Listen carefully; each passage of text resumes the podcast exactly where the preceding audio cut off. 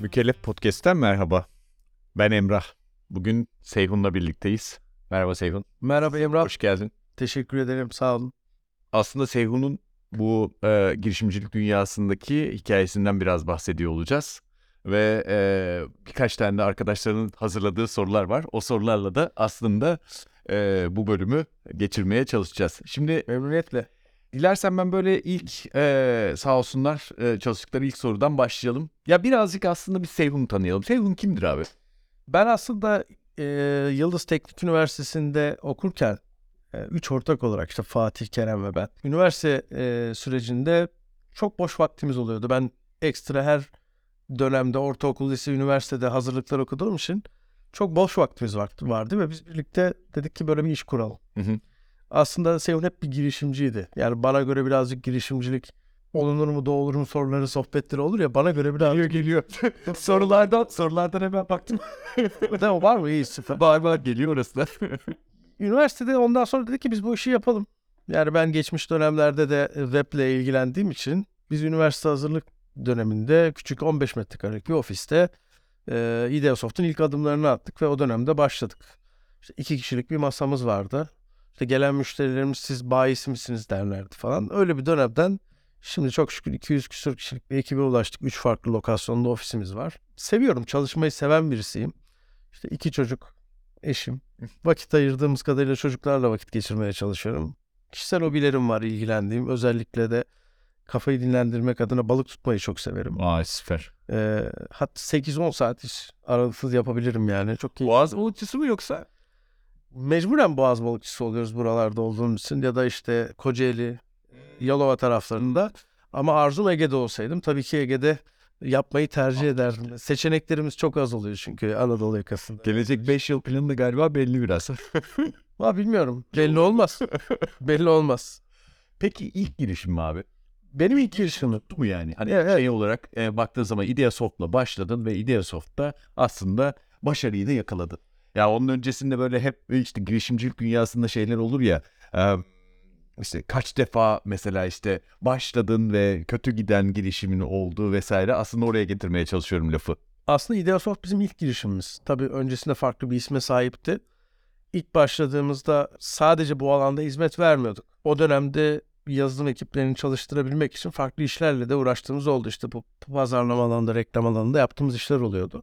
Bunların hepsi aslında içeride çalışan yazılımcı arkadaşların finansmanı içindi. O dönemde yani 2005 senelerinde böyle çok kolay finansmana erişim, yatırım, paraya kolay erişim ya da e, işte hazırladığınız sunuma karşılık yatırımcıdan bir destek alabilmek gibi şeyler pek yoktu. Kendi imkanlarımızla yaptığımız bir dönemde. Tabii Ideasoft'u devam ettirdiğimiz süreç içerisinde farklı yatırımlarımız da oldu. Farklı işlere de girdik. Bunların içerisinde başarısızlık hikayelerimiz de var. Yok değil. İşte çok deneyimli olduğumuz alanlarda bile bazen kaçırdığımız, işin görmediğimiz noktalarını bilmediğimiz için e, başarısız olduğumuz senaryolar da oldu. Ama bunların hepsi benim için bir deneyim oldu. Bu bir fokus işi. Seyhun 5 farklı dala, 5 farklı sektöre e, aynı anda fokus olarak çalışabilen bir karakter değil. Sadece fokus olduğu alanda çok iyi işler yapabilen ve o alanı geliştirme konusunda daha iyi olan bir karakter olduğumu öğrendim. Bu benim için değerliydi. Çünkü hani kimisi vardır hem zeytinyağı fabrikalarımız var. Aynı zamanda yazılım sektöründe şirketlerimiz var. Hep aynı zamanda da şu alanda da hizmet veriyoruz. Öyle bir karakter olamıyorum. Biz o yüzden Ideasoft başladığı günden beri sadece bir alanda e-ticaret içerisinde yan dallarını da kapsayacak şekilde hizmet veren bir kurum oldu. Farklı alanlara o yüzden girmemeyi deneyimleyerek başta karar verdik diyebilirim. Vallahi süpermiş. Peki şimdi tekrar sorulara geliyorum böyle arkadaşların merak Güzel ettiği sorular var. Evet evet güzel sorular hazırlamışlar. Teşekkürler herkese. Girişimci olmak bir tercih mi? Aslında ilk tarafta konuştuğumuz konuya geliyorum. Girişimci doğulur mu? Girişimci olunur mu abi? Valla bunu ben de çok düşündüm Emrah. Hani ben aktarayım kararı onlar versin ya da sizler yorumlayın. Geçmiş dönemleri ben de çok böyle deşiyorum ne yapıyordum nasıl gidiyordum acaba diye. Mesela benim yatılı kaldığım dönemlerde işte ortaokul döneminde annem zeytinyağlı dolma börek falan yapardı. Ben onu okulda satardım. Aldığım parayla da işte bir hafta iki hafta boyunca döner yerdim. O zaman mesela Almanca İngilizce kitapları çok değerliydi. Kendi kitaplarımı bir alt döneme sattığım gibi satamayan arkadaşların kitaplarını da ben satardım. Sonra bu böyle işte orta ya da işte ilkokul zamanında e, Cuma Pazarı Üsküdar'da otururduk. Cuma Pazarı'nda su satardım. İşte Perşembe gününden suları dolaba koyarmışım. Satarmışım. Bunu babamın veyahut da annemin talebiyle yaptığım bir şey değil. Mesela ikinci sınıfta bir tane kinder kutusu var. Resmi duruyor annemde aldım onda. O kinder kutusunun üzerine işte paraları koyarmışım. Okuldan gelince sayar tekrar yerleştirirmişim. Herhalde o yüzden bu birazcık insan içinde olan bir şey diye yorumluyorum ben. Benim profesyonel hayatta çalışma fırsatım olmadı mı? Yoksa ben mi profesyonel hayatı tercih etmedim? Ee, bu sorunun cevabını çok fazla bilmiyorum. Herhalde ikisi de var diye düşünüyorum konunun içerisinde Emrah ya. Peki abi bir girişimcinin sahip olması gereken en önemli karakter özelliği liderlik mi? Ve liderlik önemli bir vasıf. Yani eğer bir yapının içerisinde doğal bir lider yok ise belli bir yerden sonra yönünü ve gideceği yolu kaybettiğini örneklerini gördüm. İstikrar da bence önemli. Yani istikrarlı bir karakter olması, lider vasfının yanında istikrarlı bir karakter olması da önemli. Çünkü baktığın zaman bir işi 10 sene, 15 sene, 20 sene devam ettirebilmek aynı şevkle, aynı hevesle, aynı isteklilikle e, kolay olmuyor. O yüzden yani liderlik de önemli, istikrarlı bir karakter olması da önemli diye düşünüyorum ben. Peki ekiple hani ilişkinin nasıl olması gerektiğini düşünüyorsun abi? Yani hani bu liderlikte de aslında birazcık bağlantılı bir soru. Ee, baktığın zaman ekibinle iletişiminde lider olmak mı daha değerli yoksa başka bir şey gördüğün başka bir farklı bir şey mi var? Yani istikrar... Aslında tecrübeni soruyorum biraz daha. Tabii istikrar ve liderliğin dışında ben birazcık daha mesela kendi adıma söyleyeyim. e, samimi bir e, lider olduğumu düşünüyorum. Yani bizim şirkette bugün 200 küsur kişi olsak bile birinci günde nasılsa bugün de benim kapımı çalıp bir konu danışabilirler. Bunu bununla ilgili fikir fikir alabilirler ya da doğru görmedikleri noktaları rahat bir şekilde savunup yorumlayabilirler.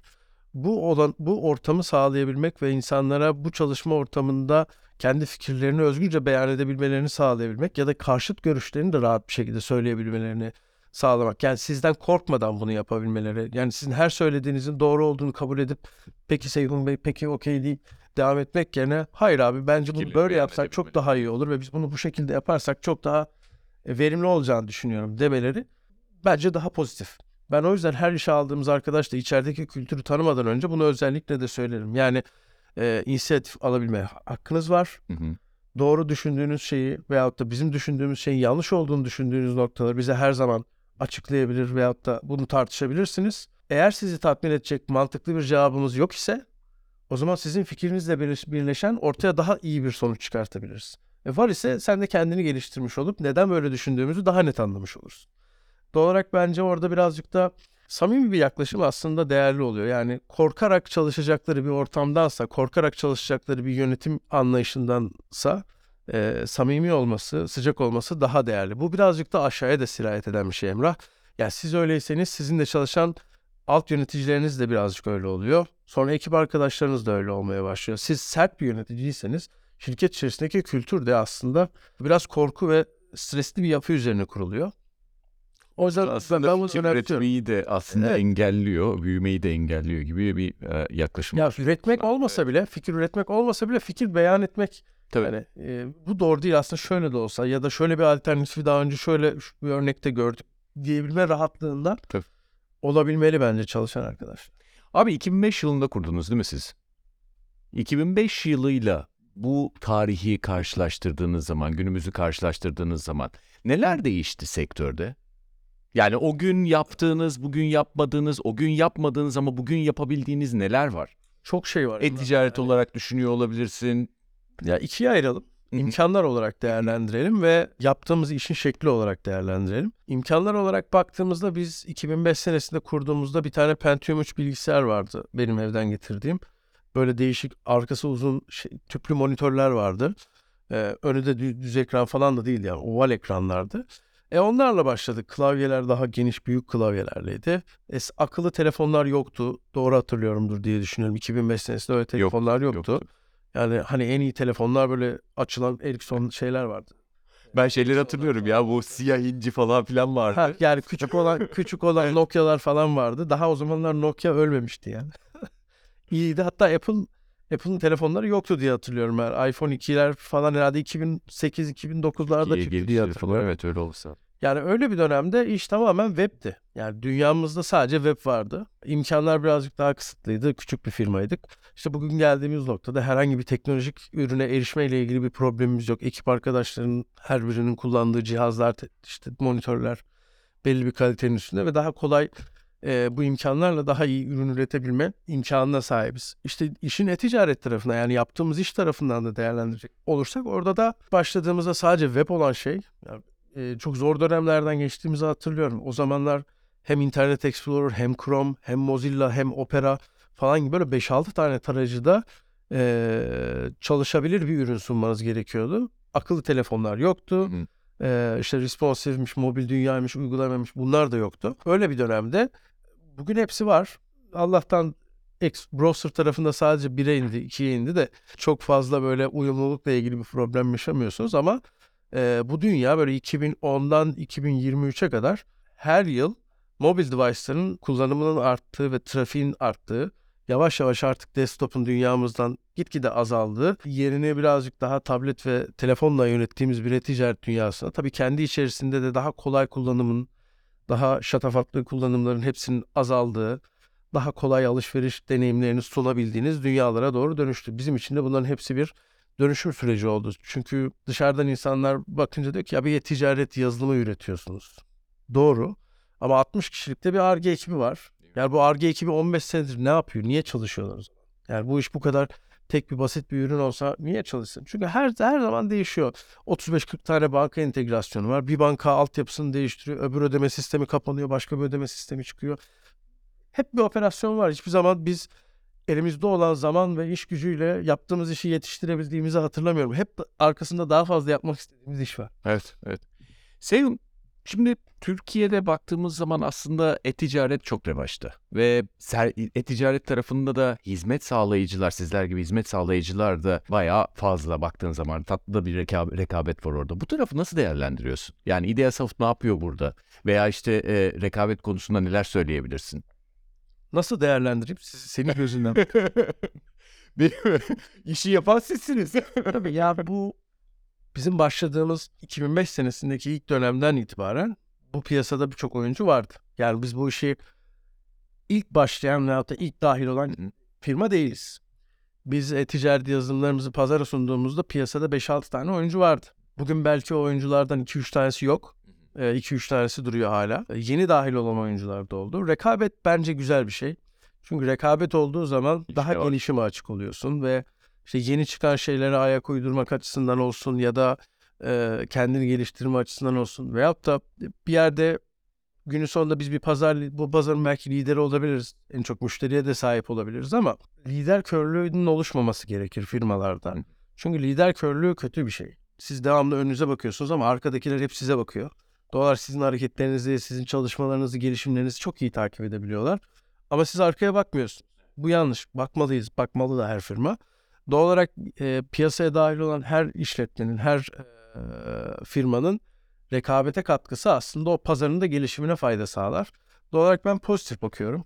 Çok fazla yabancı oyuncu yok Türkiye pazarında. Çünkü Türkiye pazarı kendi içinde çok lokal ihtiyaçları barındıran bir pazar. Evet. Ee, o lokal ihtiyaçlara göre çözüm sunmaları çok zor global oyuncuların. Ve e, belki Türkiye pazarı için lokalleşmesi gerektiğinden de çok büyük bir pazar değil. Yani bu lokalleşmeyi gerektirecek kadar büyük bir pazar olarak da görmeyebiliyorlar yabancı oyuncular. O yüzden e, genellikle lokal yerli firmalarla bu alanda hizmet veriyoruz. Burada biz hep aslında farklılaştırmaya çalışan olduk. Mesela geri dönüp baktığımızda bizim geliştirmiş olduğumuz işte otopilotun, otomatik işletmelerin, COBİ'lerin reklam verebilmesini sağlayan ürünler. Çünkü dönüp bir ajansa çalışsa belki 5-10 bin liralık reklam bandıyla minimum reklam maliyetiyle yapması gerekenleri birkaç yüz liraya kendisi arada bir ajans olmadan yapabilmesini sağlayan farklılaştıran ürünler oldu. E-Ticaret Çözüm Merkezi de öyle. Keza uygulama mağazası da e, aynı şekilde. Bizim farklılaştığımız ve farklılaştırdığımız yer aslında bir e-ticaret yazılımı sağlamaktansa bir e-ticaret ekosistemi sunuyor ol- olabilmek ve bu ekosistemin içerisinde e-ticaret yapacak olan işletmenin ihtiyaç duyabileceği sizler gibi firma kuruluş sürecinden firmasını kurduktan sonra e-ticaret sitesini yönetirken ihtiyaç duyabileceği her alana kadar fotoğraf çekiminden video çekimine içerik girişinden e, entegrasyonuna, pazar yerine, muhasebe entegrasyonuna kadar bir ekosistem oluşturduk ve ihtiyaç duyabileceği her şeyi sağlıyor. Doğal olarak en büyük farklılaştığımız rekabette alan aslında birazcık da bu oluyor. Evet. Ve ben değerli buluyorum. Evet, evet, evet doğru. Biraz gelecekten bahsedelim abi istersen. E-ticaretin geleceği, hakkı, ya e, geleceği nasıl olacak? Bir bundan 10-15 yıl sonrası için düşündüğün zaman tüketici alışkanlıkları açısından sonraki adım ne olacak abi? Emrah eskiden 10-15 sene ileriyi düşünürdüm ama bulunduğumuz Türkiye şartlarında özellikle 2015'ten sonra ben e, öyle 10 senelik 15 senelik projeksiyonlar maalesef yapmıyorum. Realitede de gerçekten 2-3 yıllık iş planları Türkiye'de en fazla bence yapılabilecek süre ve zaman dilimini içeriyor. Ama biraz daha işe fütüristik olarak bakalım ileride ne öngörürsün falan diye düşünecek olursak ben hani desktopların tamamen hayatımızdan çıktığı bir dünyaya doğru ilerlediğimizi zaten net olarak görebiliyorum. Birazcık da işin bugün yapmış olduğumuz e-ticaretin aslında birazcık da bir sanal dünyaya kayışının da olacağını öngörebiliyorum. Bunu iki tane çocuğum var onlardan görüyorum. Hı. Hani işte şu oyunda ayakkabı alacağım, şu oyunda üstüme bir şey alacağım. İşte şuraya bir ev yapacağım, grup kuracağım. Bunun için şu kadar e, Robux lazım, yok bunun için elmas lazım falan. Dünya biraz oraya gidiyor. Bugün zaten işte konuşulan Metaverse'tür, Facebook'un yapmış olduğu adım ve diğer konuşulan birazcık bu tarafa kayacak gibi ve bu tarafta da dijital ürünlerin yeni bir pazar oluşturacağını düşünüyorum ve burada üreticiler oluşmaya başlayacak. Bugün nasıl tekstil üreticileri, işte gıda üreticileri ya da ne bileyim hırdavat ve birçok kategoride ürün üreten firmalar olduğu gibi bu başka bir pazar açacak ve burada üreticiler olmaya başlayacak. Belki işte senin oğlun bizim çocuk tekstil üretimini yapacak ama dijitalde yapacak. Ya da bir başkası ayakkabı dizayn edecek, öbürü başka bir şey dizayn edecek. Bunları satacak. Böyle bir pazar oluşacak diye düşünüyorum. Bu pazar normal pazarı ne kadar beat eder ya da ne kadar kesişirler, ne kadar birbirine engel olur onu çok kestiremiyorum ama ikisi birbirinden farklı ilerleyecekmiş gibi hissediyorum. Siz olacak mısınız peki bu Metaverse alanında? Bizim bununla ilgili şu an çalışmalarımızda var. Bir tane Var. prototip de yaptık. O prototip de aslında gene yapmış olduğumuz hizmet alanını kapsayacak. Yani biz orada belki bir üretici olmayacağız ama fiziksel olarak orada yani fiz- e, sanal fiziksel olarak oyunun içerisinde bir dükkan ve mağaza olarak oluşturmak isteyen işletmeler için biz gene bir prototip e, kabuk çalıştık. Bu e, işte kendi normal fiziksel mağazasını o dünyada açıyor ve o dünyanın içerisinde işte ürünlerini yerleştiriyor. Kümülatifte de e, dönüp e, kendi online mağazasından da o ürünün satışını yapacağı bir noktaya doğru götürüyor. Ideosoft'un 2023'ün başında itibaren dijital ürün satışını yapabileceği platformunu da açtı. Doğal olarak aslında içeride dijital ürün de satabiliyor işletmeler. Bu biraz onun da ön ayağı. E, Ama bakalım görelim ne olacak. Yani böyle bazen kendimi şey gibi hissediyorum. Ee, acaba göremiyor muyum? Acaba bir şeyler mi değişiyor gibi hissediyorum. Eskiden yaptığım işi babama veyahut da akrabalara anlatmakta da zorlanırdım. Hani e-ticaret falan derdim. Hep bilgisayarcı. Onlar, onlar için onlar için anlaması zor oluyor. bilgisayarcı gibi bir genel Evet, statü içerisinde evet. kalırdı. Güzelmiş. Peki abi buradan e-ticaret sektöründe faaliyet göstermeye yeni başlayacak olan arkadaşlarımız için iletmek istediğim bir mesaj var mı? Ne söylemek istersin onlara? Ya benim gördüğüm temel aslında faydalı şeyleri zaten herkes söylüyor.